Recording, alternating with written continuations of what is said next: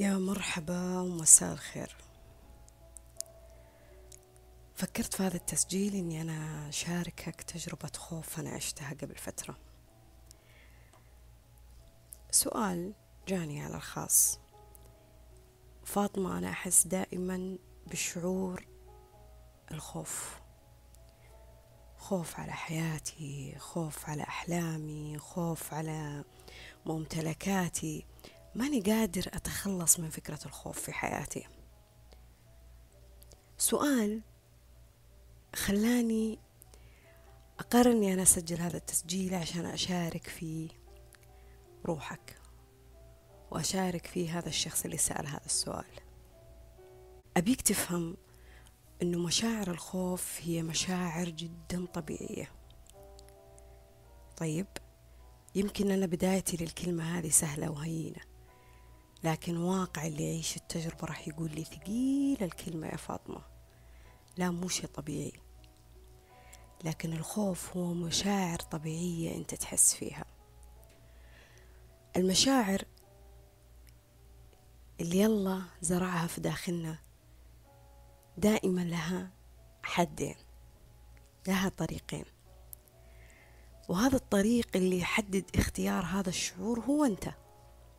انت بس مو فاطمة مو أي مدرب مو أي كتاب مو أي بودكاست لا لا لا لا.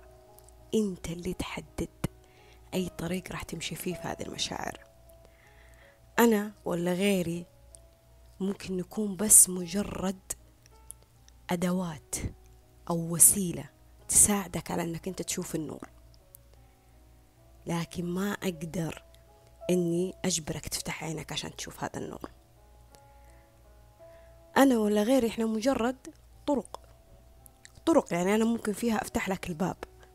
ما أقدر أجبرك إنك تمشي خطوات وإذا أنت ما تبغى. عارفين ذاك المثل اللي يقول علمني آه يعني لا تعطيني سمكة أكلها اليوم وأنا جوعان. علمني أنا كيف أصيد هذه السمكة. عشان أنا أكفي فيها نفسي. الخوف بنفس الطريقة أو مشاعر بشكل عام بنفس الطريقة. أنا ممكن أعطيك الأدوات أسولف أتكلم وأجيب لك أمثلة وأحكي لك عن تجربة شخصية وأحكي لك أنا كيف تخطيت حاجة معينة. وأساعدك في أشياء أنا ساعدت فيها نفسي في يوم من الأيام أو شيء قريته أو شيء حللته من وجهة نظري. مين اللي يحلل الكلام هذا اللي أنا أقوله أو اللي أنا أكتبه؟ أنت.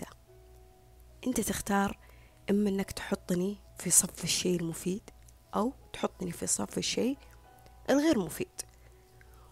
وفي نفس الوقت أنت اللي تحدد لو حطيتني في صف الشيء المفيد أنك راح تطبق ذا الشيء أنك راح تختار الوسيلة والطريقة اللي تناسبك ولا لا. غاية تشوفها قدامك أو حلم الناس لما تحكي لك تجاربها فيها كيف نجحت فيها وكيف نجزت فيها وكيف حققت فيها آه، الطموح اللي هي تبغاه هذا مو معناه لأن هم ما يشعرون في الألم اللي أنت تحس فيه أو ما عاشوا الحياة اللي أنت عشتها. ممكن هم فعلا ما يحسون بقيمة ألمك ولا عاشوا الحياة اللي أنت عشتها. ممكن أنت تكون في وضع مادي قليل هم في وضع مادي عالي. لكن هذا ما يعني إنه الثراء أو الغنى أو شعور الامتلاء أو ايا كانت المشاعر اللي أنت تبحث عنها هي محصورة على فئة معينة من الناس. ابدا. إحنا كلنا مكملين بعض. هذه حقيقة لابد إنك أنت تعترف فيها لنفسك عشان تكون واضحة قدامك الأمور. في من اللي بورث ولا من فلوس أهله قدر إنه يصنع لهم مشروع ونجح فيه. صح؟ وفي من اللي كان ينام في الشارع وصنعنا مشروع ونجح فيه. كل الأشخاص نجحوا بطريقة ما بطريقتهم هم برغبتهم هم مو بالضرورة فكرة المشروع هي نجاح. أنا بس أعطي أمثلة ما هي قاعدة حياتية. كل الشخصين نجحوا بالأشياء اللي هم يبغونها لكن الأدوات والوسيلة اختلفت. الوقت والزمن اختلف. شخص يحكيني عن تجربة خاضها في حياته. وأقول واو هذا الشخص عظيم وهذا الشخص وهذا الشخص وأنا أبغى أكون مثله. مفترض أني أنا ما أقارن نفسي وضعي حياتي الآن بتجربة هو خاضها يمكن قبل عشر سنوات ولا خمس سنوات ولا قبل سنة حتى. البيئة تختلف الظروف تختلف آه، آه، القوة تختلف الطاقة تختلف. طيب أنا إيش أستفيد يا فاطمة من, من تجربته؟ أنا أقدر أنشئ طريقي الخاص. أقدر أنشأ أدواتي الخاصة اللي من خلالها أنا أفهم الشعور هذا كيف أنا أقدر أستثمر نفسي فيه. مقولة جدا جميلة. قال فيها هذا الشخص لا تقارن بداياتك بمواسم حصاد الآخرين. طيب. ما ينفع. أنا توني بادي أقرأ كتاب. توني. يا فاطمة بديت يعني أعود نفسي على فكرة أني أنا أقرأ كتاب كل يوم. المفترض بداياتي هذه أنا ما قارنها في شخص فعليا هو قارئ. شخص يمكن قرأ أكثر من مئة كتاب في السنة. شخص أصلا يعني وصل لمرحلة أنه من كثر ما عنده مكتبة وعنده كتب صار يعير الكتب اللي عنده. ما ينفع أنا أقارن نفسي فيه. وهذا مو معناه أنه في أفضلية وما في أفضلية لا هذا معناها عدم المقارنة هي مشاعر تهدي الروح اللي عندك. تحسس مشاعرك يعني تحسس آه، مشاعرك إنه شيء طبيعي شيء طبيعي إني أنا في بداية هذا الشيء. ما في مجال اني أنا أقارن نفسي فيه. مثل لما أنا أكون أصلا عندي مهارة معينة مثلا زي مهارات الحاسب مثلا. أنا أعرف مثلا برامج المايكروسوفت اللي هي ال Word وال PowerPoint وما أدري إيش وال Excel وأنا أعرف كيف أستخدمها. ويجيني شخص حدود معرفته في أجهزة الكمبيوتر هي إنه يشغل يتصفح يقفل بس مو أكثر من كذا. وأجي آه، أخلي هذا الشخص يسمح لنفسه إنه يقارن نفسه فيني. تدرون هذه المقارنة هي اللي تسبب عنده مشاعر الغل. وممكن في يوم من الأيام توصل للحسد. ممكن في يوم من الأيام يحس فيها بالألم وممكن في يوم من الأيام يحس فيها بالخوف ممكن في يوم من الأيام يحس فيها بالغضب ممكن في يوم من الأيام يعاف المهارة هذه كلها على بعضها. ويوصل فيها لمرحلة إيش يقول؟ لا لا لا أنا ما راح أتعلمها وهي صعبة وهي شكلها محصورة على فئة معينة من الناس. اسمعوني المهارات ما هي محصورة على فئة معينة من الناس وهذه حقيقة أبغاك يعني بعيد عن الموضوع اللي أتكلم فيه أبغاك تحطها كذا في, في, في إذنك. المهارات ما هي محصورة على فئة معينة من الناس. يعني لا قراءة كتب ولا تعلم مهارة مثلا كمبيوتر ولا تعلم لغة معينة ولا آه، إتقان حاجة معينة. ترى مي محصورة على فئة معينة من الناس. أي بني آدم يقدر يتعلم هذه المهارة لو أستغل أدواته الخاصة في البحث عن هذه المهارة اللي يبغاها. أي بني آدم. أي بني آدم. وأنا أدري إنه في هوايات. هي سبحان الله كذا كأنها بفترة البني آدم. خلق هذا البني آدم هو مع هذه الهواية. شفت هذا الشخص اللي أنت تقول ما شاء الله عليه عنده هذه الهواية ولا عنده هذه المهارة؟ الهواية هذه هي شيء خاص فيه هويته. هو يلقى فيها متنفسه قادر يطورها باستمتاع واستلذاذ. الشيء اللي موجود عنده هو أكيد موجود عندك حتى لو ما كان بالشيء نفسه. يعني مثلا ما كانت كتابة أو ما كانت رسم. أكيد في شيء أنت عندك هو بالنسبة لك شيء يعطيك المتعة والسعادة لما تسويه. لكن المهارة المهارة أي أحد يقدر يتعلمها. قبل كم سنة؟ إذا مو أكثر. أكثر طبعا. كانت ال ال الناس متعاملة في في المعاملات والوظائف وهذا. كانت متعاملة بإيش؟ بالمعاملات الورقية. صح ولا لا؟ جيف وأوراق إلى آخره. اليوم الإنسان بدأ يعتمد بعد الله يعني كل ما زاد تطوره فيش بالتقنية. أبغى أي وسيلة تساعدني بطريقة أسرع وأفضل وبوقت أقل كيف أنا أنجز مهامي إلين ما وصلنا لمرحلة الذكاء الاصطناعي. طيب هذه هذه المهارات محصورة على فئة معينة من الناس؟ ما هي محصورة على فئة معينة من الناس. علشان كذا إحنا أغلبنا السيرة الذاتية أو السي في زي ما يقولون يتشابه. أغلبنا يبحث عن لغة أغلبنا يبحث عن حاسب أغلبنا يبحث عن خدمة عملاء أغلبنا يبحث عن آه، قدرة العمل في في جماعة. ليه؟ ليه؟ لأنه لأنه هي مهارة يشترك فيها الكل إذا كان يبغى يشتغل في مكان معين. صح ولا لا؟ هذه هي. فأرجع أرجع أرجع لمنبع الموضوع اللي أنا أبغى أتكلم فيه لأني أحس إني أنا طلعت شوي عن الموضوع. اللي أبغى أوصله لك إن المشاعر اللي هي في داخلك تقدر أنت تحدد بأدواتك الخاصة كيف تستغل هذا الشعور لصالحك مو ضدك. لاحظ أنا ماني جالسة أقول لك الناس والحياة والمجتمع والإعلام والبيئة والقدر والنصيب والحظ أنا جالسة أتكلم عنك أنت عن مشاعرك أنت. المشاعر اللي نحس فيها اللي تحقق لنا المشاعر اللي نحس فيها اللي تعطي لنا أحيانا شعور في, في الألم وفي التعب وفي الاستنزاف. هي مشاعر أنت اخترت في قرارك أنك تتوجه لهذا النوع من الألم. أنا ما جالسة أبغى أحملك مسؤولية هذا الألم أنت سببه مو دائما. لكن أنا أبغاك تستوعب حقيقة أنه كل شعور نقدر إحنا بأدواتنا الخاصة نحدد إحنا نبغى نستغل هذا الشعور كيف. اليوم أنت ممكن تسمع آلاف من البودكاست آلاف من المقاطع آلاف من الكتب آلاف من ورش العمل والدورات التدريبية اللي تساعدك كيف تتخلص من من من عادة سيئة ولا كيف تضيف عادة سيئة. لكن لكن كل الكلام راح يظل كلام إذا أنت ما أخذت في موقف تطبيقه.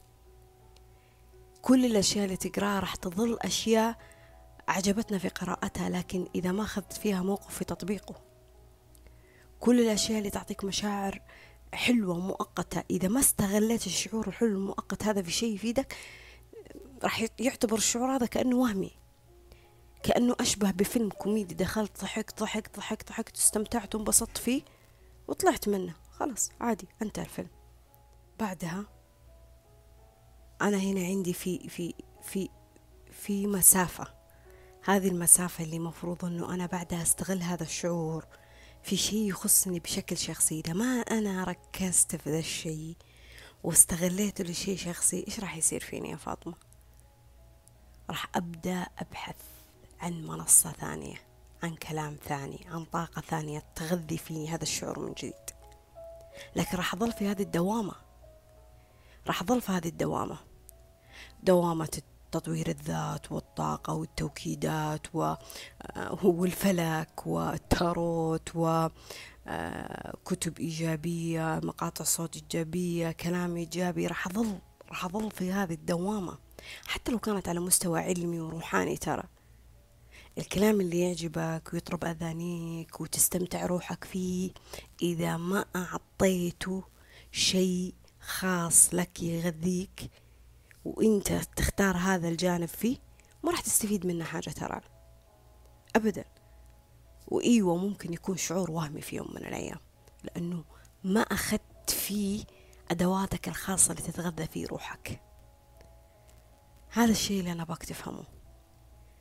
أنت مو مفروض أنك تتخلص من الخوف ولا من الغضب ولا من الحزن ولا من الألم ولا من الحب ولا من آه، التعلق ولا من آه، أي شعور أي شعور. مو مفروض أنك أنت تتخلص منه. يب فاطمة إيش اللي مفروض أنا أسويه؟ المفروض أنك أنت تحول هذه المشاعر لطاقة تفيدك أنت. أيوة أنا مثلا بحثت عن الخوف ولا الغضب سمعت هنا قريت هنا استشرت هنا أخذت فائدة من هنا. لكن وش هي أدواتي الخاصة اللي أنا طلعتها في أني أنا أقدر أستغل هذا الخوف لشيء صالحي؟ كل شعور أنت تخاف منه قلت لك. إما إما يكون معك وإما يكون ضدك. لما يكون معك أو ضدك أنت في منتصف ذا الشيء أنت اللي تحدد وتقرر. أنت اللي تحدد وتقرر. حتى على مستوى علاقتك مع رب العالمين. في من يقوم يصلي وش يقول؟ يقول الصلاة راحتي. مثل ما قال الرسول عليه الصلاة والسلام أرحنا فيها يا بلا الصلاة راحتي. أنا أحس بمشاعر راحة لما أصلي. وفي من يقول الله أكبر يحس بثقل ويحس إنه إنه يلا بس أهم شيء إني أخلص الأربع ركعات ولا ركعتين وانتهي. بدون ما يشعر بأي انسجام في في في في الآيات اللي قالها في الدعاء اللي قاله في ركعته في سجوده. وكانت بس مجرد عملية يخلص منها ويشطب عليها إنه سواها اليوم. في فرق. أنا ماني ربي أنا أحلل شيء بشري. أنا أكيد ماني ربي مو بيدي الجنة والنار لكن أنا أحلل شيء بنظرتي البشرية. اللي ممكن تكون صح وممكن تكون غلط. برأيي في فرق. في فرق لكن من اللي من اللي يحدد هذا الفرق؟ أنت.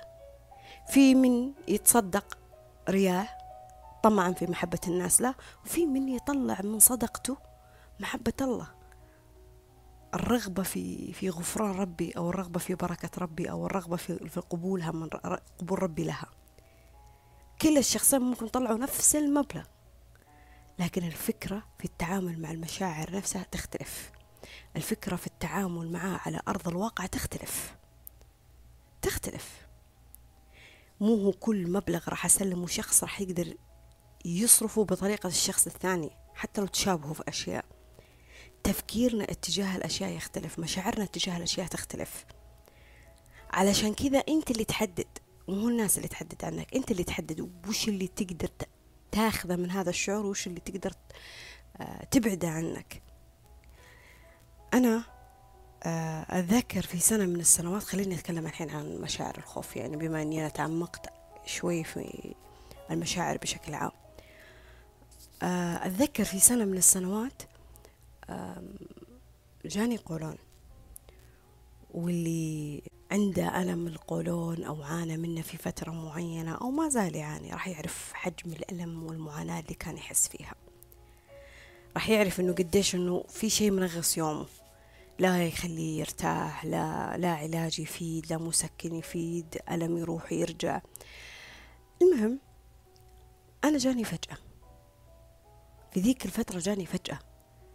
يعني نمت صحيت فجأة بدأ عندي ألم يتدرج في معدتي وماني عارفة إيش سببه. وماني عارفة إيش. يعني كل شيء أنا في ذيك اللحظة حطيته هو سبب. حطيت القهوة سبب حطيت الأكل اللي أكله سبب حطيت أشياء كثيرة والله حطيتها سبب. قلت هي ممكن سبب هذا الألم. المهم جلست فترة. وأنا من مستشفى لمستوصف من مستشفى لمستوصف. حتى الخلطات الطب البديل الأعشاب الأشياء هذه جربتها. عشان بس أطلع من هذا الألم. أبغى أبغى أرجع أتمتع بعافيتي. إيش اللي صار بعدها يا فاطمة؟ بعدها دخلت في حالة من الحزن. حزن والله العظيم. شفتوا الحزن اللي يخليك تنام تبكي تصحى تبكي تحس إنك متضايق تحس إنك آه، مال من نفسك لأنها جالسة تتألم. لأنك ما أنت عارف كيف تمسك هذا الألم في في يدك كذا وتوقفه. فجلست على هذا الحال فترة معينة. الين في يوم من الأيام. صحيت كذا من نفسي قررت والله أنا لسه مشاعر الحزن والألم في داخلي. فقلت فيها كذا ما ينفع. كذا ما ينفع. كذا ما راح أنا أكون قدمت أي شيء لنفسي. سوى إني أنا جالسة أحزن وأبكي وأتألم من غير فائدة. يعني حتى حتى لما توصلون لمرحلة معينة من الألم تحسون إنكم ما أنتم منتظمين في علاجاتكم تسيرون. أنا وصلت لهذه المرحلة. خلاص جربت العلاجات فترة حسيت إنها ما عاد فادت. يصير عندك كذا شعور التبلد من ناحية هذا الدواء إنك ما تبغى تكون منتظم فيه كأنك تبغى تعاقب نفسك بطريقة ما. فقلت آه أنا اللي بيدي الحين إيش أسويه وشو؟ اني أنا أبحث عن دكتور باطنية كويس. نقطة. ثاني حاجة آه أفهم إيش سبب هذا التعب. فبدأت أبحث أبحث أبحث أبحث أبحث أبحث.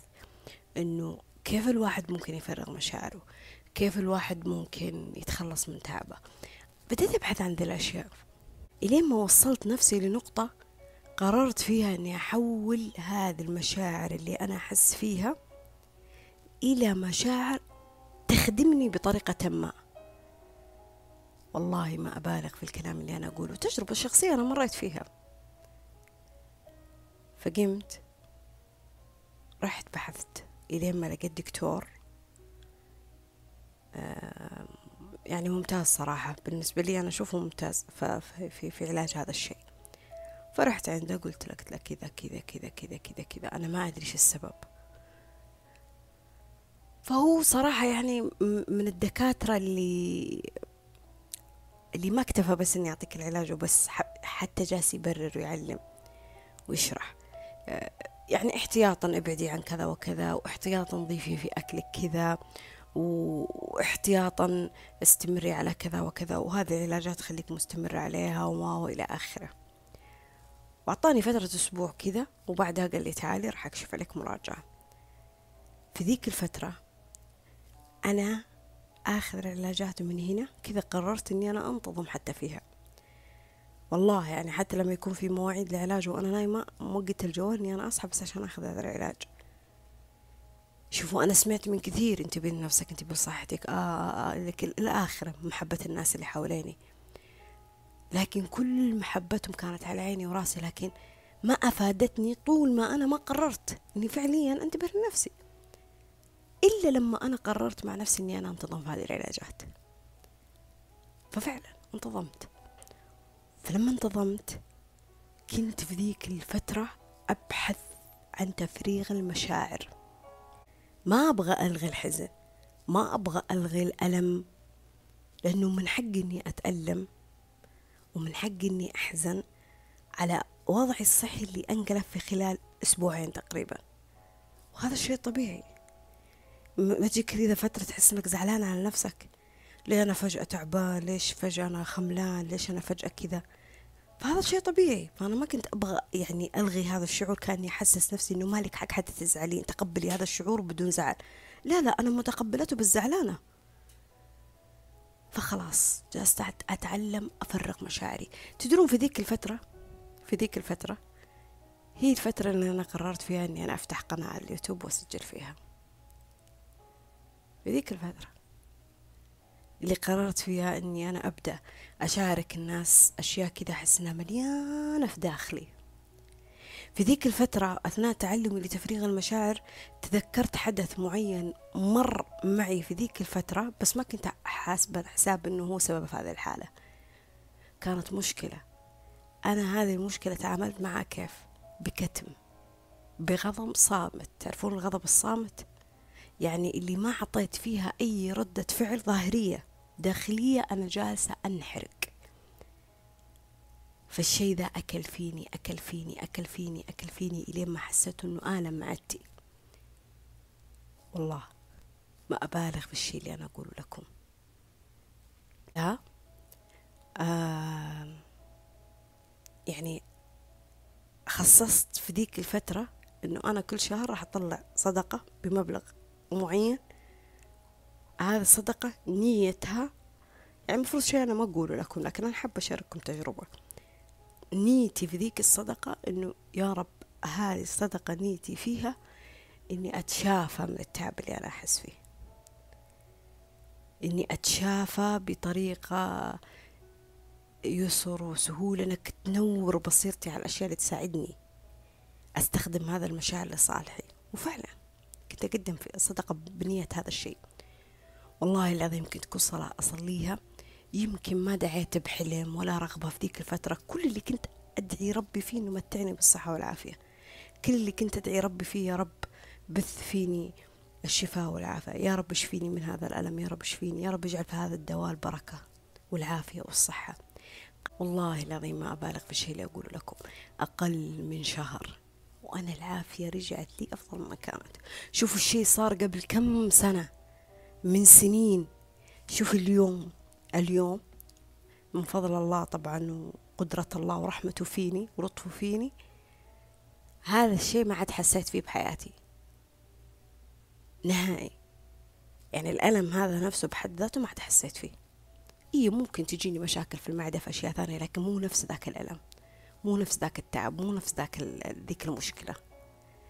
أخذت كل الوسائل الممكنة الظاهرية اللي ممكن تساعدني في الشفاء في نفس الوقت أخذت أدواتي الخاصة في إني أنا أستغلها. كيف؟ وين أقدر أحط الصدقة؟ وين أقدر أحط الدعاء؟ وين أقدر أروح آه، أدفع فلوسي على مستشفى في آه، وعلاج معين؟ وين ممكن أقدر أبحث لتفريغ عن المشاعر؟ كيف أنا أقدر أنتظم؟ أنا اللي اخترت أنا اللي قررت أني أحول هذا الشعور لشعور يخدمني. مو شعور يزيدني ألم وأسية وتعب. مشاعر الخوف مشاعر الخوف أنا ما باك تلغيها. بالعكس في مثل عندنا إحنا نقول إنه من خاف سلم. يعني اللي يخاف روحه تسلم من المشاكل روحه تسلم من الضرر روحه تسلم من كارثة ممكن تحل عليه. فالخوف شعور يخدمك في حاجات معينة أنا ما بغى تلغيه. أي شعور أنت تحس فيه الفكرة مو إلغاء الفكرة أنا كيف أتعامل معاه؟ الفكرة كيف أنا أوجه هذا الشعور لوسيلة أقدر أستخدم فيها أدوات الخاصة يفيدني في حياتي الشخصية. يفيدك في أي جانب أنت تبغاه. في جانب آه، آه، هواياتك يعني مثل الطبخ ولا الرسم ولا الكتابة ولا آه، اختراع شيء ولا تعلم مهارة معينة ايا كان. أو يفيدك من جانب روحاني بيقربك من ربي كثير. راح تلقى نفسك قريب قريب قريب من الله. تطهير ومغفرة و... واستبصار من أول وجديد. أو في جانب عملي راح تلقى تبحث عن عن عن حاجة تفرغ فيها هذا الفراغ اللي في داخلك. مشاعر الخوف أو أو المشاعر بحد ذاتها لما تعرف كيف تتعامل معها راح تقدر تنقذ نفسك. أنا ما باك تدفنها هذه المشاعر. أنا باك تعرف كيف بس تتعامل معها لأنه أنت بحاجة أنك تتعامل معها ما أنت بحاجة أنك أنت تلغي وجودها. الخوف من المشاعر الجدا جميلة. اللي ما كانت محصورة فيك أنت ولا محصورة فيني أنا. شعور كل الناس حست فيه حتى الأنبياء حسوا فيه. أن الإنسان يخاف فهذا طبيعي. شعوره من الله جاء في داخلك. أنا أحب ربي لكن أخاف منه. آه، أنا أحب عملي لكن أخاف أنه ينقطع عني. فمشاعر الخوف هذا طبيعي. أنا ذكرت هذه المادة لكن أخاف أني أنا ما أحل. أنا خايفة من صعوبة الأسئلة. فمشاعر الخوف هي طبيعية. طبيعية. أحيانا لما تحولها لأداء أفضل تصير تذاكر أكثر صح؟ تصير علاقتك بربي أقوى. تصير تحافظ على عملك أكثر. يعني تقدر تستخدمه وسيلة تفيدك أنت وممكن أنك أنت تهرب من هذا الخوف في أنك إيش؟ تنزعه منك أهرب منه بطريقة غلط. هذا اللي يخلي بعض من الناس أنها تغرق مثلا بالشهوات أو بالأشياء اللحظية اللي تعطيها مشاعر كويسة أو ليه؟ بس عشان ألغي وجود هذا الخوف من داخلي. بس عشان أنسى هذا الحوار اللي في داخلي. فخلاص يعني أنا أنا خايف من الدراسة. خلاص أنا ألغي الدراسة كلها على بعضها أنا ما راح أدرس. تخيل. أنا خايف مثلا من العمل خلاص أنا ألغي هذه الوظيفة كليا على بعضها وأجلس في البيت أفضل. يهرب من من من الأشياء اللي تشكل مشاعر الخوف وتعامل مع الأشياء الظاهريه لكن ما تعامل مع المشاعر اللي في داخله. هو حسباله كذا إنه هو نزع مشاعر الخوف من داخله. لا الخوف راح يجيك. لأنه شعور فطري موجود في داخلك ما راح تقدر تلغيه بتاتا. هو ممكن ألغى من الشيء الظاهري المادي اللي قدامك الشيء اللي تشوفه وتلمسه. لكن ملغى من داخلك ممكن يتحول لأي شعور في شيء ثاني. يعني تبدأ تخوض تجربة ثانية علاقة ولا عمل ثاني ولا أيا كان ترجع للمشاعر من جديد. المشاعر موجودة موجودة. ما راح تلغى. فالخوف الخوف لو بقسمه لك على أشياء كثيرة راح أقول لك إن الخوف هو عبارة عن قلق. إيش يعني أنا خايف؟ يعني أنا قلقان. قلقان. عندي تفكير كثير اتجاه الشيء اللي أنا يصير معي ولا صار ولا بيصير. القلق هذا هو اللي سبب لي فكرة مغلوطة. توقع مغلوط. سوء ظن مفرط ومبالغ فيه. أنا ماني جالسة أقول إنه ما ما راح يجيك توقع ولا فكرة ولا سوء ظن سلبية. أنت بشري. لكن مبالغ في هذه المشاعر. مبالغة بشكل مفرط بهذه الأفكار والتوقعات. مبالغة. يعني خلاص مرهق نفسك بالتفكير وتوقعات سيئة. هذا اللي مسبب لك هذا الخوف. الخوف هو كمان إنك أنت تحس إنك جالس تحمي نفسك بظنك باعتقادك. لكن حمايتك لنفسك هنا غلط. لما أنا أحصر نفسي في دائرة الأمان. وأقول كذا أفضل كذا أسلم كذا حماية مفرطة غلط لنفسك. كذا كنت ما أنت جالس تساعد نفسك تتطور ما أنت جالس تساعد نفسك إنها تستفاد من الحياة ما أنت جالس تساعد نفسك بإنها تنضج إنها تتعلم إنها تغلط وترجع تقوم. ما أنت جالس تساعد نفسك في هذه الأشياء. محصور في حماية نفسك. شوفوا الروتين أنا أحبه. أنا إنسانة أعشق الروتين في حياتي. لكن ما أخلي الروتين هو قاعدة أساسية في عمري كامل. لا إلا ما تجيني لحظات كذا أكسر الروتين فيها. إلا ما تجيني لحظات كذا أطلع وأخرج عن إطار الشيء اللي أنا متعودة فيه. الوام النعم في حياتك هذا شيء جميل. الحمد لله يا ربي لك الحمد. الله يديم علي وعليكم النعم. ويحفظها من الزوال. لكن لابد أنه تاخذ من هذه النعم نعم أخرى تنضاف في حياتك. نعم توقف إنك تمارسها لفترة ونعم تتجدد فيها طاقتك وروحك من جديد. الطالب ليه ياخذ إجازة الموظف ليه ياخذ إجازة. قلت إنك أنت تبعد عن مواقع التواصل لفترة. على قولتهم صيام الدوبامين هذا. ليه؟ ليه؟ فكرة إنك أنت تاكل طوال السنة بس تصوم شهر واحد. ليه؟ هذه إيش معناها؟ هذه كلها أشياء تعيد فيها ترتيب روحك من جديد تعيد فيها ترتيب أفكارك ومشاعرك من جديد. أشياء نفسك نفسك الداخلية تحتاجها ترى على فكرة. فعلشان كذا الشخص لما آه ياخذ إجازة يعني حتى صديقاتي يعرفون ذا الشيء دائما أقول لهم. لما تطلعون إجازة ابعدوا عن دائرة العمل. ابعدوا عن دائرة العمل. انت في إجازة استمتعي إجازتك. مو لا لا لا لا لا لا, لا. كلامك كله بس عن الدوام. كلامك كله بس عن الأشياء اللي صارت في الدوام. خلاص انت كيف راح تحسين بالإجازة؟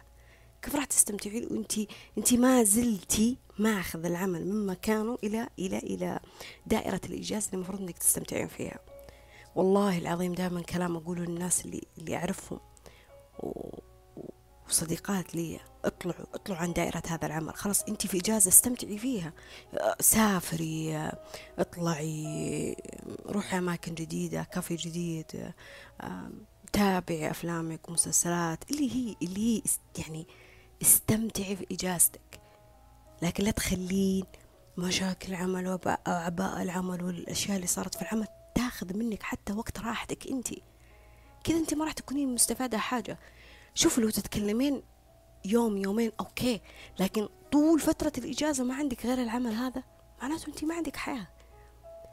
ما عندك حياة. حياتك بس العمل اللي أنت تروحي له. ما عندك أي حياة ثانية غيره. طيب إيش بتسوين أنت؟ بيجي يوم من الأيام أنت راح تتقاعدين. مستحيل راح تظلين على نفس المكان هذا. إيش بتسوين وقتها؟ هذه هي الفكرة. إنه أنا لازم أحيانا أطلع عن إطار الروتين أو الدائرة اللي أنا جالسة أدور فيها. طلوعي عن دائرة الروتين والإطار اللي جالسة أدور فيه هذا في كل مرة في كل مرة في كل مرة راح يخلق عندي مشاعر خوف. راح يخلق عندي مشاعر خوف. أنت لما تتعود على الحاجة مشاعر الخوف خلاص متأقلم معها ومنسجم معها وهادية هادية صوتها واطي هادي. ما تزعجك ما تجيك فكرة سيئة آه، ما تحس بمشاعر مي كويسة. ليش؟ لأنه كل يوم أنت تروح تداوم نفس المكان كل يوم أنت تروح تشيل شنطتك تداوم في نفس الجامعة.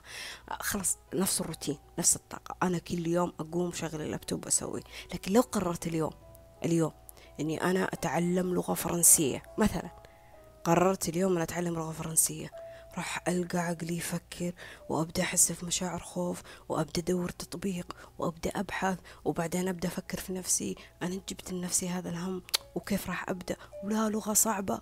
خلاص في شيء جديد دخل. الأشياء الجديدة لما تدخل حتى وإن كانت مجرد فكرة لسه ما طبقتها تنفضك. تعرف إيش معنى كلمة تنفضك؟ تهزك. كذا زي الزلزال تهزك. تهزك. إما إنك تعرف تتعامل مع هذه الهزة اللي جالسة تصير أو إما إنك تستسلم لها. تستسلم لها يعني عشان أتقبلها وخلاص ما أبغى وفكنا يا فاطمة من تعلم هذه اللغة ما أبغى أتعلمها. أو إنك تستغل هذا الشعور اللي أنت تحس فيه عشان تقدر تآمن روحك من هذه الهزة. صح؟ هذا المفروض. من أجمل أفلام كرتون اللي شفتها في حياتي يعني. طبعا بقي لي الحين رجعت أتابع لستمية ألف مرة. الحين بقي لي كم حلقة وأخلصها. فلونا تعرفون فلونا؟ كيف صارت حياتهم؟ عائلة قررت أنها تطلع من مدينتها آه وتسافر لمدينة أستراليا عشان الأب جاله عرض عمل هناك أفضل.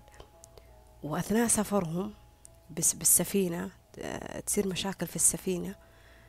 بعد عدة أيام من السفر يعني. وبسببها السفينة تتعطل وبسببها ناس تغرق وتموت. العائلة هذه يعني بعد معاناة أنا جالسة أختصر لك إياها ترى ولا هي حلقاتها تقريبا كثيرة. يعني فيها فيها تفاصيل كثيرة. المهم آه، أثناء الفوضى هذه كلها العائلة تعيش. فتطلع من هذه السفينة إلى إلى جزيرة. هذه الجزيرة ما فيها أي كائن بشري عايش. تخيل بس حيوانات. وجزيرة يكتشفون فيها بعد سنة من جلوسهم فيها إنها أصلا هي مكان بركاني خامد كمان يعني. فتخيل معي كيف حاربوا الذئاب كيف قدروا يعيشوا من جديد كيف قدروا إنهم آه يدورون عن أكل كيف يحمون أنفسهم كيف كيف كيف أشياء كثيرة فأي واحدة من أجمل المسلسلات اللي أنا شفتها الأفلام كرتون يعني. طيب إيش إيش اللي تبين توصله يا فاطمة؟ اللي أبغى أوصله لك إنه فلونا وأهلها ما استسلموا للوضع. ما استسلموا. ما قالوا خلاص ما له داعي نعافر هذا الموت. إحنا كذا كذا ميتين. وخلاص يلا نستنى بس إحنا متى نموت. لا بالعكس. جالسين يستغلون أي فرصة موجودة في الجزيرة يقدروا يلمون على أساس أنهم يعيشون. فأبوهم قال لهم بإذن الله أنه إحنا طول ما إحنا على هذا الجزيرة إحنا نقدر نعيش. لكن إحنا نبغى نلقى كمان وسيلة نرجع فيها للحياة مع الناس. إذا بنتكلم على مسألة الأكل والشرب رح نقدر نعيش. ليش؟ لأن إحنا تعلمنا. تعلمنا كيف نقطف جوز الهند وكيف نزرع آه، نباتات وكيف آه، ننام فوق الشجرة وحوطنا أنفسنا فيها في بيت وكيف جالسين آه، نصنع سهم عشان نقدر نصطاد وإلى آخره. فإحنا جالسين نعافر عشان نعيش. في كل مرة كانت تصير عندهم يعني أحداث. هذه الأحداث أحيانا يتذمرون منها عيالهم اللي يفلون أخوة جاك وأحيانا يتقبلون هذا الوضع يتقبلونه. لكن عدم تقبلهم ما جاب بفكرة إلغاء هذا الشعور. يعني مثلا ما قال لهم أبوهم وأمهم إلغوا هذا الشعور وأنتوا وأنتوا أطفال سيئين ولا أسمع كلمتي ولا ترددني فيها. لا بالعكس كانوا يخوضون معاهم حوار أنه أنا أبغى أوصل لك رسالة إنه مشاعر الخوف اللي أنت تحس فيها مشاعر القلق مشاعر الملل من هذا الوضع اللي ما عاد فيه كائن بشري حوالينك. طبيعي مشاعر إنك تكون حزين طبيعي. لكن أنا أبغاك تحول هذا الشعور لحاجة تقدر تستفيد منها عشان تقدر تعيش على هذه الأرض. عشان نقدر أنا وياك بقوتنا نسوي سفينة ونطلع من هذه الجزيرة. فإيه لابد من الخوف لابد من التردد. لابد إنك تحس في مشاعر الملل أحيانا. لابد إنك تحس في مشاعر الغضب. لابد ان أحيانا أثناء رحلتك لشيء صح تحس بشعور غلط. أحيانا أثناء رحلتك لشيء صح تجيك فكرة سيئة ولا توقع سيء. أنت ما أنت ملك أنت بشري بشري. طبيعي أثناء طريقك راح تمر بعثرات ومطبات طبيعي. حتى لو كان طريقك أصلا منبعة نية خير ولا منبعة رغبة خير. يعني ما أنت قصد فيها لا تأذي أحد ولا تأذي نفسك بالعكس أنت جالس تبغى تستفيد منها وتفيد غيرك. بس عادي تحس في هذه المشاعر. عادي تحس بهذا اللخبطة. عادي. عادي إني أنا أحس بهذا الفوضى هذه الهزة اللي تجيني. على فكرة العادة لما تبدأ فيها عادة فكرة شعور العادة لما تبدأ فيها وتحس في مشاعر الرغبة والحب والتعلم والنشوة العالية هذه. طبيعي تكون مشاعرك فيها وطاقتك عالية لكن أثناء هذه العادة راح تمر في لحظة هذه اللحظة لو تخطيتها خلاص قد قدرت إنك تخلي هذه العادة جزء من حياتك. حتى لو كان سهمك فيها يرتفع وينخفض لكن قدرت تتخطاها.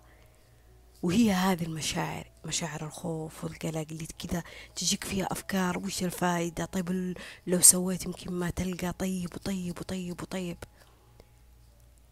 خلاص تبدأ فيها نفسك تستمع الأصوات الخارجية وتبدأ فيها مشاعرك تتقلب عليك. يا إما أنك تعترف تحتويها يا أما أنك تستسلم لها وتضيع منك هذه العادة اللي مشيت فيها خطوات كثيرة. أيوة احمي نفسك. آمن نفسك. لكن حمايتك لنفسك لا تكون في سبيل إنه أنت مستسلم من مشاعر الخوف. فكرة الخوف طبيعي إنك أنت تحس فيها. طبيعي أنا كإنسان إني أخاف من أي فكرة أنا بالنسبة لي مجهولة. بالنسبة لي أنا ماني عارف مصدرها. بالنسبة لي أنا ماني عارف واقع حياتي فيها. عمري اللي بيجي بعد خمس سنوات آآ آه، آآ آه، بتزوج ولا ما بتزوج طب إذا تزوجت بجيب أطفال ولا ما راح أجيب أطفال؟ الوضع المعيشي البيئة. طبيعي إني أنا أخاف من مستقبلي من دراستي من الحياة اللي اللي حواليني. طيب الناس اللي أحبهم لو أختفوا بعد سنين أنا كيف راح أتعامل مع نفسي؟ طبيعي إنك تخاف من المجهول. أي فكرة ناجحة أو مفيدة للبشرية بدايتها لابد إنها تلقى صد. بدايتها لابد إنها تلقى شوي شوية نوع من المحاربة. شوية نوع عدم القبول. شيء طبيعي ترى على فكرة. أيوة شيء طبيعي. تدري ليه؟ لأنه الإنسان يخاف من الأشياء اللي يجهلها من الأشياء اللي اللي ما قد جربها من الأشياء اللي ما هي ظاهرة قدامه اللي اللي أصلا ما هي موجودة قدامه. يعني أنا لو بأرجع سنين ورا في زمن ما كان في حتى في سيارة ولا جوال مثلا جوال أقلها جوال. وأجي أقول للناس في ذيك الفترة اسمع ترى أنا راح أطلع جوال وبكاميرا وتقدر من خلاله إنك تفتح كاميرا للناس. تخيل معي إني أنا أقدر أجيب منصة وهذا المنصة أضيف فيها كل الناس بمختلف مش... فئات المجتمع وبمختلف الأديان واللهجات. ممكن في ذيك اللحظة تقول لي إيش الخبال هذا إيش الوهم هذا إيش الكلام الفاضي هذا؟ لكن لما بدأت تطلع فكرة الأجهزة بدأت تطلع فكرة المنصات مواقع التواصل بدأ الناس في البداية يحاربون الشيء و إلى آخر إليه ما تقبلوا فكرة وجود هذا الشيء موجود. فعادي عادي إنك تخاف من أشياء أنت تجهلها وعادي جدا إنك تخاف من فكرة شخص تكلم عن حاجة ناجحة هو بيسويها مثلا. عادي عادي إنك تحس بهذا الشعور. لكن حاول إنك ما بك أقول تدفن هذا الشعور. لا لكن حاول إنك تسيطر عليه في أنك يا إما أنك تقول خير أو تصمت. يعني يا أنا بفيد هذا الشخص بإني أقول له يلا وجرب وحاول إن شاء الله ربي بيكون معك نجحت نجحت ما نجحت اسم أنك التجربة. أو إني أصمت. ما أعبر عن حقيقة شعور أنا أحس فيه من جوا. إنه أنا آه، أحسك وهمي وكلام فاضي وما بيفيدك بس بتضيع وقت. قل خيرا أو أصمت. أنت خايف من المجهول؟ شيء طبيعي أنك تخاف من المجهول. بشري. هو بنفسه خايف. هو اللي جالس يحكي لك عن حاجة اللي بيسويها هو بنفسه خايف ترى. بس إما إنه أنت تحول طاقة الخوف اللي في داخلك لطاقة تبثها فيه ترفعه أو إما إنك تصمت. صمتك هذا راح يرفعه ترى. راح يزيد يساعده. فهذا هو المفروض الواحد يسويه لما يحس في مشاعر خوف يتقبلها. ولما الناس تحس بمشاعر الخوف يصمت عنها يقفل أذانينه عن الأشياء هذه عن تعليقاتهم عن رأيهم عن كلامهم. ليه؟ الناس تتكلم من باب خوف خايفة على نفسها. أنت عارف لما تشوفون أشياء مثلا على مواقع التواصل وتشوف تعليقات سلبية أنا عارف الشخص هذا يتكلم من منبع خوف ترى. من منبع خوف. انت جالس تقول الكلام اللي تقوله كلام فاضي وإحنا ما عندنا وإحنا مجتمعنا وإحنا من باب خوف. وخايف انه المجتمع يصير فيه كذا في يوم من الأيام. وخايف إنه هذه هذا الشيء اللي يشوفه أصلا خلاص بيصير شيء طبيعي موجود حوالينا. فيتكلم من, من منبع خوف. هو ما عرف كيف يحول هذا الخوف بطريقة معينة. يعني بدلا أنا ما ما أضيع عمري كله بس بمحاولة دفن الشر. خليني أضيع عمري كله في محاولة بث الخير. فهمت؟ الناس تبغى توجه نظرتك زاويتك بس على الأشياء السلبية. بس تعال هنا شوف هذا الشيء السلبي شوف الكلام السلبي شوف الأفعال السلبية. مع أنه في نماذج إيجابية في الحياة كثيرة وفي نجاحات كثيرة كثيرة في مختلف المجال. العلوم التعليم الروحانيات الأشياء اللي بتفيد المجتمع التطور إلى آخره. في ظل القرارات اللي الناس تاخذها كوسائل ترعبك وتخوفك في في ظلها قرارات تفيد مجتمعك وتفيدك على المستوى الشخصي ترى من الناحية المادية من الناحية الشخصية من الناحية المجتمعية فاطمة ليش الناس تخوفنا؟ الناس تخوفك لأنها تستفيد منك. الناس اللي تخوفك هي تستفيد منك. وهذه نقطة الضعف اللي أنت مفروض أنك تكون واعي لها عشان تعرف كيف تتعامل معها. أنا لما أخوفك أقدر أستفيد منك. أقدر. شوف حسابات ال ال ال الأخبار. كم عدد متابعينا؟ طب شوف التعليقات اللي تكون فيها. راح تعرف أن الناس خايفة. أنا أجيب لك يعني أنا زمان كنت أكتب مقالات يعني في صحف إلكترونية. يعني أنا أجيب لك عنوان لافت. وعلى أساسه أخليك كذا تزرع فكرة وتتوقع توقع وتخش كذا في في في في بحار كامل. وبعدين أستغل هذا الشيء لمصلحتي. كل ما زاد عدد متابعيني كل ما صار عندي فائدة مادية أكثر. وهذا الغرض. وهدفه هدفه مادة. وهذا شيء طبيعي. أنا ما ما أقول شيء غلط. لكن الغلط أنك أنت سمحت أنه الفكرة اللي هو وصلها أنها هي تتلعب في حياتك. لأنه مو بالضرورة أنها تكون صح. ما في شيء يقوله البني آدم مبني على التوقع الحقيقي الموقن. اليقين الحقيقي هو مع رب العالمين بس البشر زيك قابلة للخسارة وقابلة للربح. أنجح الشركات اللي تشوفها قدامك عندها خطط. في حال لو ما نجحت الخطة الفلانية لو ما نجح الشيء الفلاني ليه؟ هم يتوقعون توقعات سيئة؟ لا هم ما يتوقعون توقعات سيئة. هم يحمون أنفسهم من أشياء يعرفون أنهم بشريين ما راح يكونوا كاملين فيها. عادي يعرفون هذا الشيء. فهم كأنها خطط بديلية عشان يقدرون يستمرون في الشيء اللي هم بادين فيه. كل الأشياء اللي تشوفها تخوف قدامك أو تسمعها تخوف ترى في نماذج خير وإيجابية وحلوة في الحياة ترى. بس مو الكل يظهرها لك مو الكل يقولها لك. مو الكل. بس خوفت ناس من الزواج. وياما ناس خوفت ناس من الولادة أو من الحمل. وياما ناس خوفت ناس من تخصص آه، معين. وياما ناس خوفت ناس من تعلم مهارة معينة. أنا ما أقول لك إنه ما في ألم ما في صعوبة ما في جهاد ما في تعب. أيوة في أشياء تحتاج قوتك وقدرتك. طب أنت بني آدم ربي أعطاك ذكاء وإمكانيات ما حطها في أي أحد من خلقه. فأكيد إنه راح تواجه هذه الأشياء لكن لما حطها لك إيش قال لك؟ العسر العسر مبني معاه اليسر. الابتلاءات والمحن والمصايب وفقد من الثمرات مبني معاها إيش؟ وبشر الصابرين.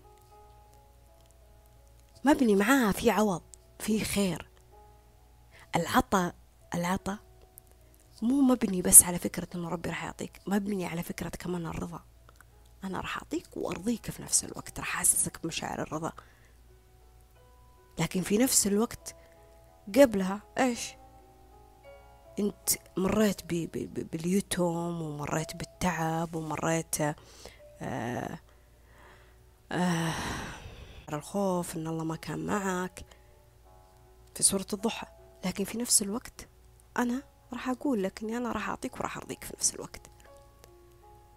فاي شعور أنت تخاف منه هذا طبيعي لكن اللي بعده أنت إيش راح تسوي؟ هنا الكلام. فالإنسان عدو ما يجهل. المفروض إني أنا أتغلب على الفكرة هذه بيش أبحث أسعى أعبر عنها. آه، ما أستسلم للتوقع والفكرة اللي تمر من خلالي.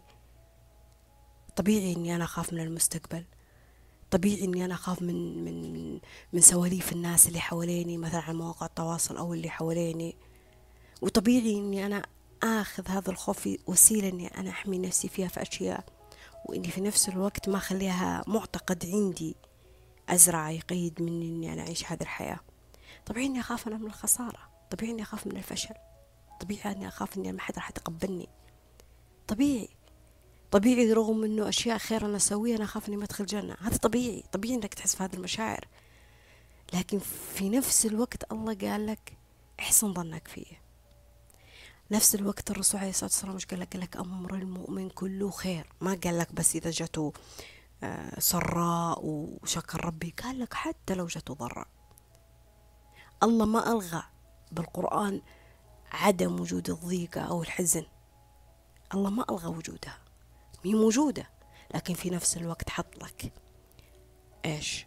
الخير والمال والبنون والرزق والغفران والرحمة واللطف. الله بس ما قال لك في غضب و... وعقاب شديد. لا لا لا لا قال لك في رحمة كمان. قال لك في طمأنينة. أنت ابحث عن الشيء اللي أنت تبغاه. أنت اللي تتحكم في نفسك مو الناس اللي تتحكم فيك ترى. أنت اللي تبحث عن أداتك الخاصة اللي تقدر من خلالها تتعامل مع الأشياء اللي قدامك. لمت مشاعر الخوف. راح تدخل في قلق مفرط. راح تدخل في حماية مغلوطة لنفسك. راح تكون أفكارك وتوقعاتك السلبية عالية أعلى من صوتك الخير. أعلى من الإيجابية اللي في داخلك. إذا استسلمت ممكن تحس بالألم زي الألم اللي أنا حسيت فيه. ممكن تحس بصداع تحس بغضب تحس آه، بقلق. أما يكون عندك قلة نوم أو كثرة نوم ممكن تحس باضطرابات معدة مشاكل صحية مشاكل جسدية مشاكل نفسية. ردة فعلك أحيانا ممكن تكون أوفر مبالغ فيها لدرجة أنك أنت خايف بس خايف.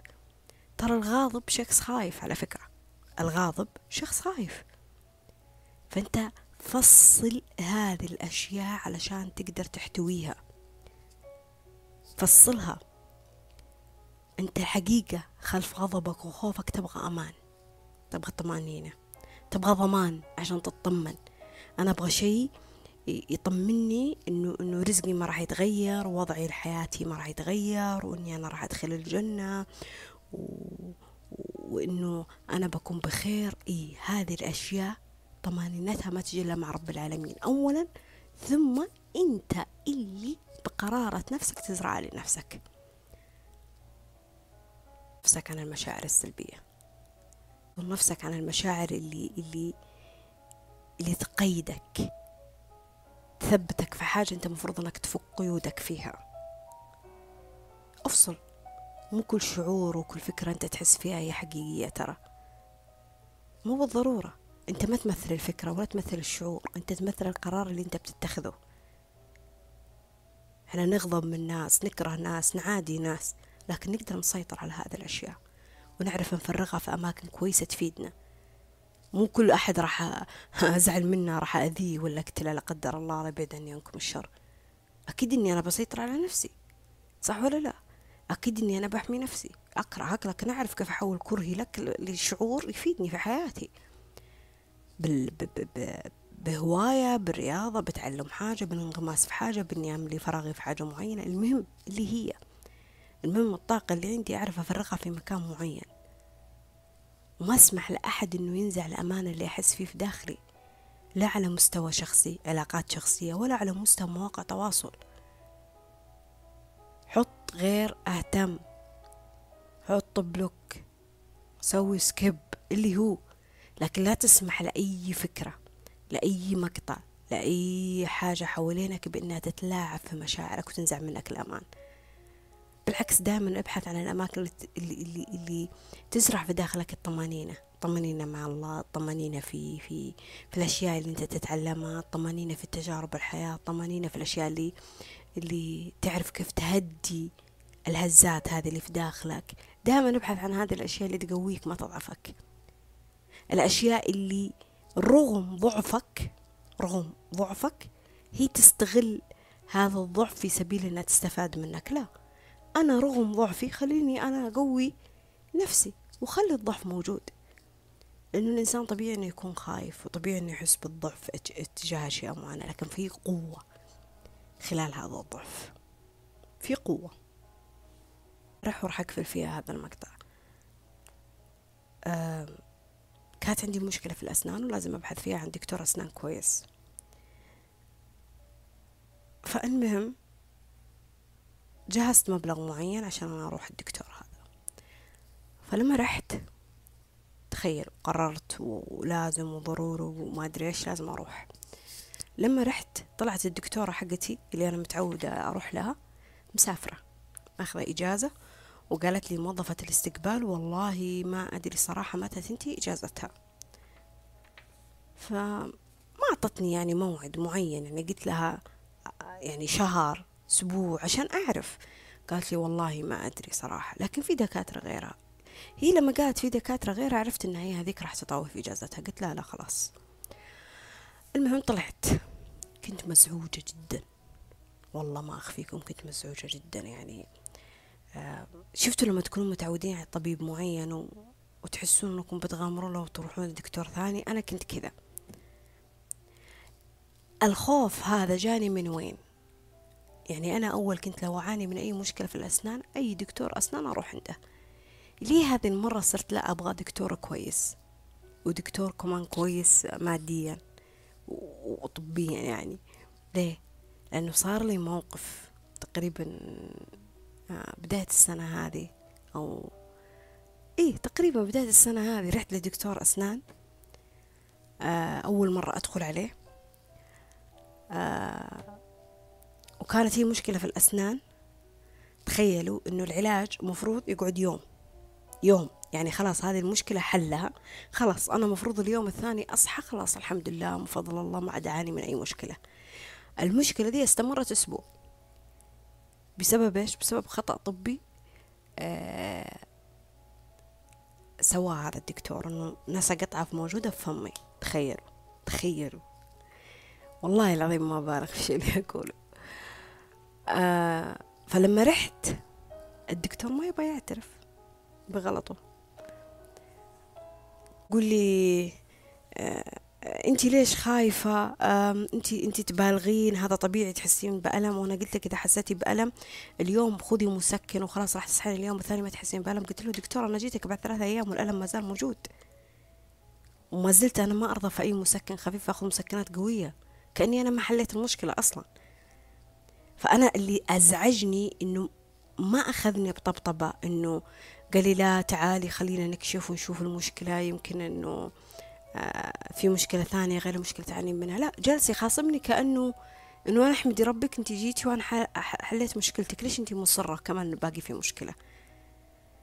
أقسم بيت الله إنه حتى الممرضة اللي كانت موجودة معاه شافت الغلط نفسه. أنا وقتها قال لي طب خلاص اجلسي على الكرسي خليني أكشف عليك. فكشف. يوم كشف عرف إنه في حاجة جوا لازم هو يشيلها عشان المكان يبدأ يلتئم. المهم قال للبنت كذا بالكلام الأجنبي إنه جيبي كذا كذا كذا كذا كذا. وجابت له طبعا. بعدها أخذ نظف لي المكان وشال الشيء هذا. فجلست لمدة تقريبا ثلاثة أيام يوم إيوة ويوم لا أروح له. لا تقريبا ثلاثة أيام ورا بعض. إنه حاط زي القطنة وفيها زي المطهر وما أدري إيش جوة الفم أجي عنده ينظفها يشيلها لي ويرجع يحط لي إياها. آخر شيء يعني قال لي خلاص يعني بعد ثلاثة أيام اليوم هذا آخر يوم شيليها وخلاص. وفعلا أصلا مجرد ما رحت له قبل ما يحط المطهر هذا مجرد ما نزع ذاك الشيء أقسم بيت الله يا ناس كأنه المشكلة اللي صارت ما كانت موجودة من الأساس. ما احتجت لمسكن ولا احتجت لأي, لأي حاجة ناخذها كان بس الشيء اللي لمدة ثلاثة أيام هذا مجرد تطهير نفس المنطقة. بس لا أقل ولا أكثر. ده أنا حلفت. يوم شفته ما اعترف حتى بغلطه. بعدها أنا حلفت إني ما عاد أروح عند أي أحد كذا عشوائي. إلا إذا اضطريت. وإذا اضطريت أنا راح أدخل. أنا ماني مرتاحة ما راح أكمل. ما راح أجبر نفسي أكمل في حاجة أنا ماني مرتاحة لها. فأنزرع في ذيك الفترة خوف عندي. خوف إنه أوه ممكن أنا أطيح في يد دكتور مو كويس. ليه؟ لأني أنا كنت متعودة أتعالج عند دكتورة كانت كويسة والله. ما قد عانيت مع مشكلة معاها يعني. فاللي صار البارح كان عندي مشكلة مع دكتورتي ميفي طبعا أنا مضطر إني أروح مستشفى ثاني. إيش سويت يا فاطمة؟ جلست أسأل. في يوم سألت كل واحد جالس يقول لي آه الدكتور الفلاني الدكتور الفلاني ما حد اتفق على دكتور معين. هذا الشيء سبب لي توتر. سبب لي خوف سبب لي قلق سبب لي غضب. يعني صار أي أحد يكلمني أتنرفز منه بأي حاجة. تخيل. أي أحد يتكلم معي أتنرفز معه بأي حاجة. معصبة طول الوقت. ليه؟ معصبة. من الأشياء الغلط تصير؟ okay في أشياء غلط تصير بس أنا ما معصبة حقيقي منها. أنا معصبة من خوفي اللي في داخلي اتجاه الشيء اللي بكرة بسوي إني أنا أبحث عن دكتور كويس عشان أحل المشكلة.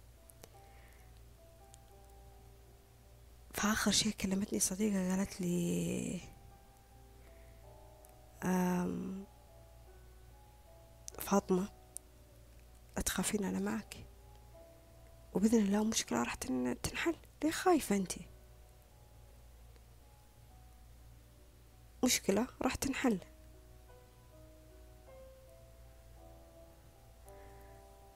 ف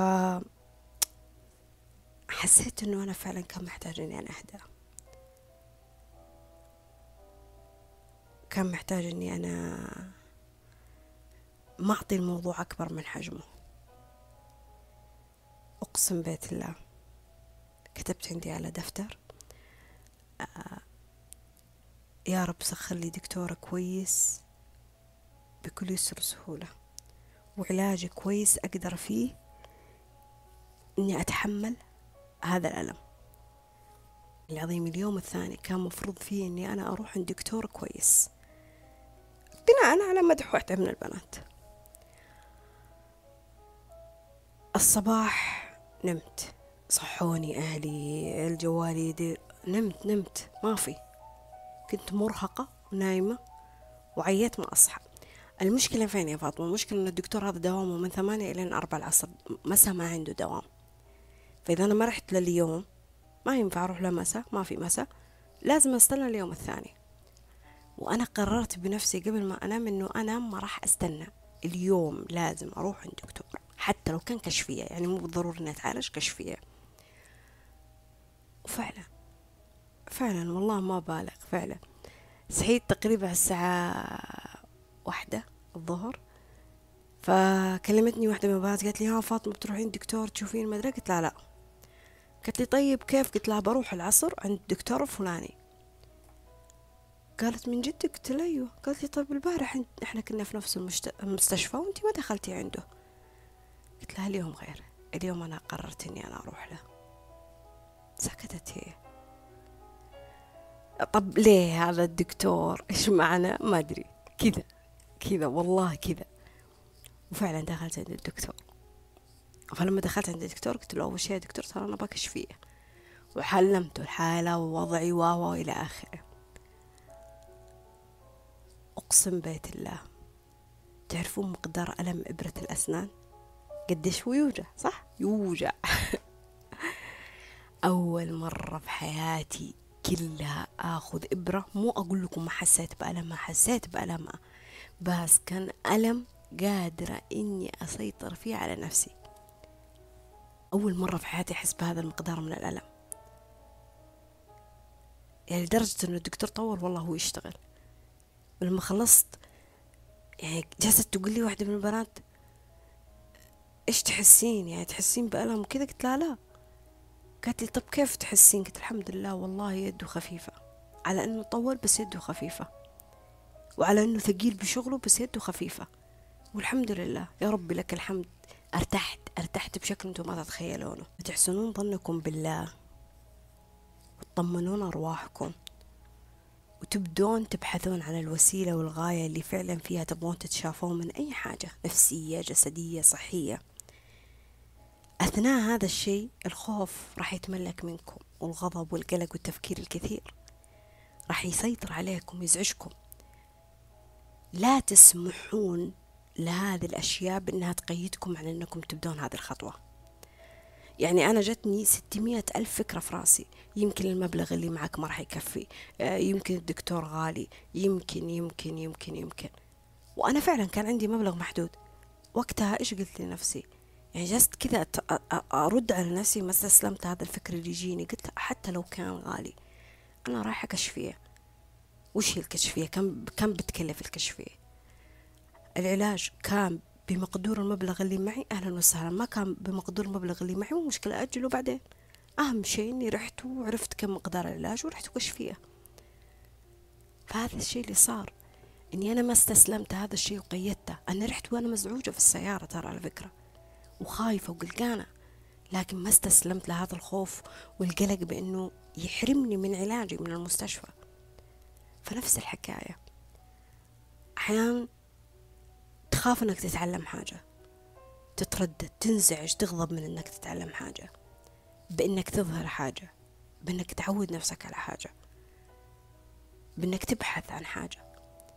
تعلم كيف أنك تستفيد من هذا الشعور بطريقة ما. بأنك تفرغ مشاعرك بأنك تستفيد منه. لا تخلي هذا الشعور هو اللي يقود حياتك مية بالمية. وتأكد قبل ما أقطع هذا الكلام. مشاعر الخوف أيا كان الشعور اللي اللي إنك كيف تستفيد من هذا الشعور بطريقة ما. تعلم إنك تفرغ إنك تسعى إنك تبحث إنك تلقى أي وسيلة تملي مكان هذه المشاعر وهذه الأفكار.